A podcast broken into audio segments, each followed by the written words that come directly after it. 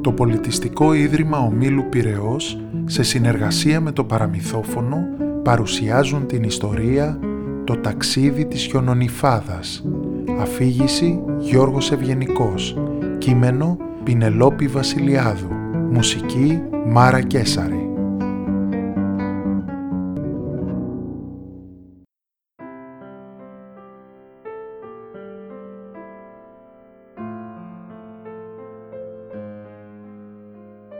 Κάθε χρόνο οι άνθρωποι ονειρεύονται να πέσει χιόνι τα Χριστούγεννα. Αλλά κανείς δεν ξέρει τι ονειρεύονται οι χιονονιφάδες. Ή μήπως ξέρετε. Το μεγαλύτερό τους όνειρο είναι να πέσουν τη νύχτα των Χριστουγέννων ή μάλλον να μην πέσουν, αλλά να σκαλώσουν κάπου και από εκεί να ζήσουν τη μαγεία της Άγιας Νύχτας. Ξημερώνουν Χριστούγεννα και το χιόνι πέφτει απαλά στην πόλη. Όποια πόλη θέλετε εσείς. Μια μικρή χιονονιφάδα στροβιλίζεται στον ουρανό, αφήνεται στην αγκαλιά του ανέμου και παραβγαίνει σε ταχύτητα με τις φιλενάδες της. «Κοιτάξτε πόσο γρήγορη είμαι», φωνάζει και σε λίγο τις έχει προσπεράσει όλες και έχει απομείνει μοναχή της. Τότε εωρείται για λίγο και κοιτά την πόλη από ψηλά τα σπίτια, τα πλακόστρωτα δρομάκια, τις πλατείες και την εκκλησία, τη μεγάλη εκκλησία με τους κατακόρυφους πυργίσκους και τα πολύχρωμα βιτρό.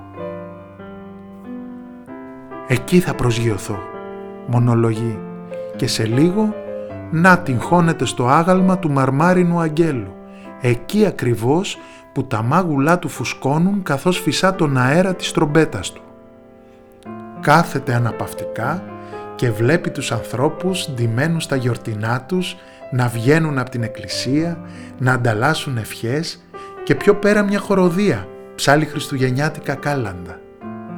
Η χιονονιφάδα μας μαγεύεται από τις μελωδίες, κλείνει τα μάτια και το απολαμβάνει. Ξαφνικά όμως ζαλίζεται. Όλα σκοτεινιάζουν γύρω της και νιώθει κάτι χνοδοτό να τη γαργαλά σε όλο το κορμί της. Αισθάνεται σαν να έχει στρογγυλέψει ακόμα περισσότερο, σαν να έχει γίνει μια μεγάλη στρογγυλή μπάλα στα χέρια ενός παιδιού που ετοιμάζεται να τη ρίξει σε εκείνο εκεί το κοριτσάκι με το κόκκινο σκουφί και κασκόλ. «Δεν με πέτυχες!» φωνάζει εκείνο χαρούμενο. Πράγματι, η χιονόμπαλα δεν βρήκε το στόχο της, το πρόσωπο του κοριτσιού δηλαδή αλλά έγινε ένα κάτασπρο στολίδι στο κατακόκκινο σκουφί της. Το κοριτσάκι έδωσε το χέρι της στη μητέρα της και πήρανε το δρόμο της επιστροφής. Στο κατόφλι τους χαιρέτησε τον χιονάνθρωπο.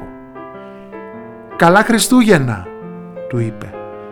«Θα κρυώνεις, είμαι σίγουρη», πρόσθεσε και έπειτα έβγαλε το σκουφί της και το έβαλε στο κεφάλι του. Η χιονονιφάδα μας ένιωσε τον χειμωνιάτικο αέρα να την δυναμώνει και θαύμασε ώρα πολύ τα λαμπιόνια που στόλιζαν την πρόσωψη του σπιτιού. Μετά από λίγο όμως βαρέθηκε και ο χιονάνθρωπος τη λυπήθηκε. Τίναξε δυνατά το κεφάλι του και η χιονονιφάδα μας έπεσε από το σκουφί και κατρακύλησε στο παγωμένο κορμί του.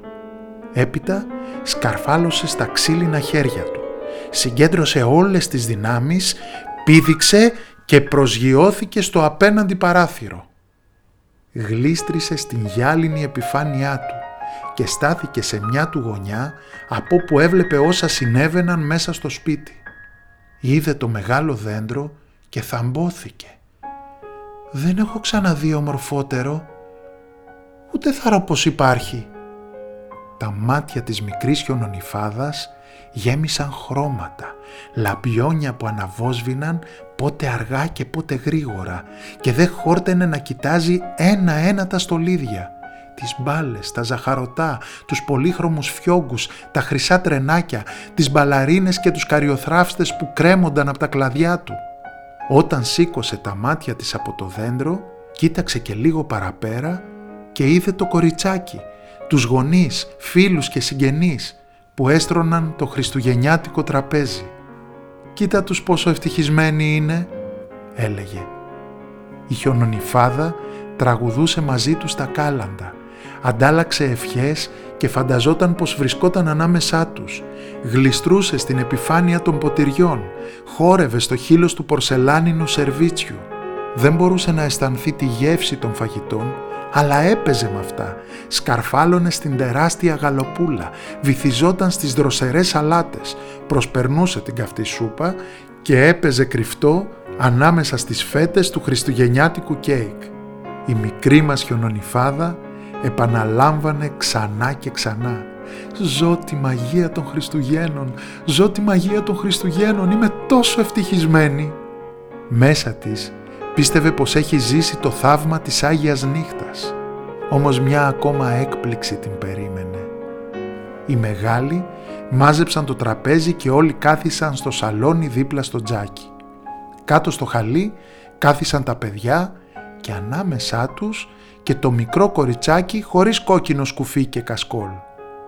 Ο καθένας έλεγε και από μια χριστουγεννιάτικη ιστορία και η χιονονιφάδα μας ταξίδευε σε διαφορετικούς τόπους, γνώριζε ανθρώπους, ζούσε περιπέτειες και βίωνε ξανά και ξανά το θαύμα των Χριστουγέννων.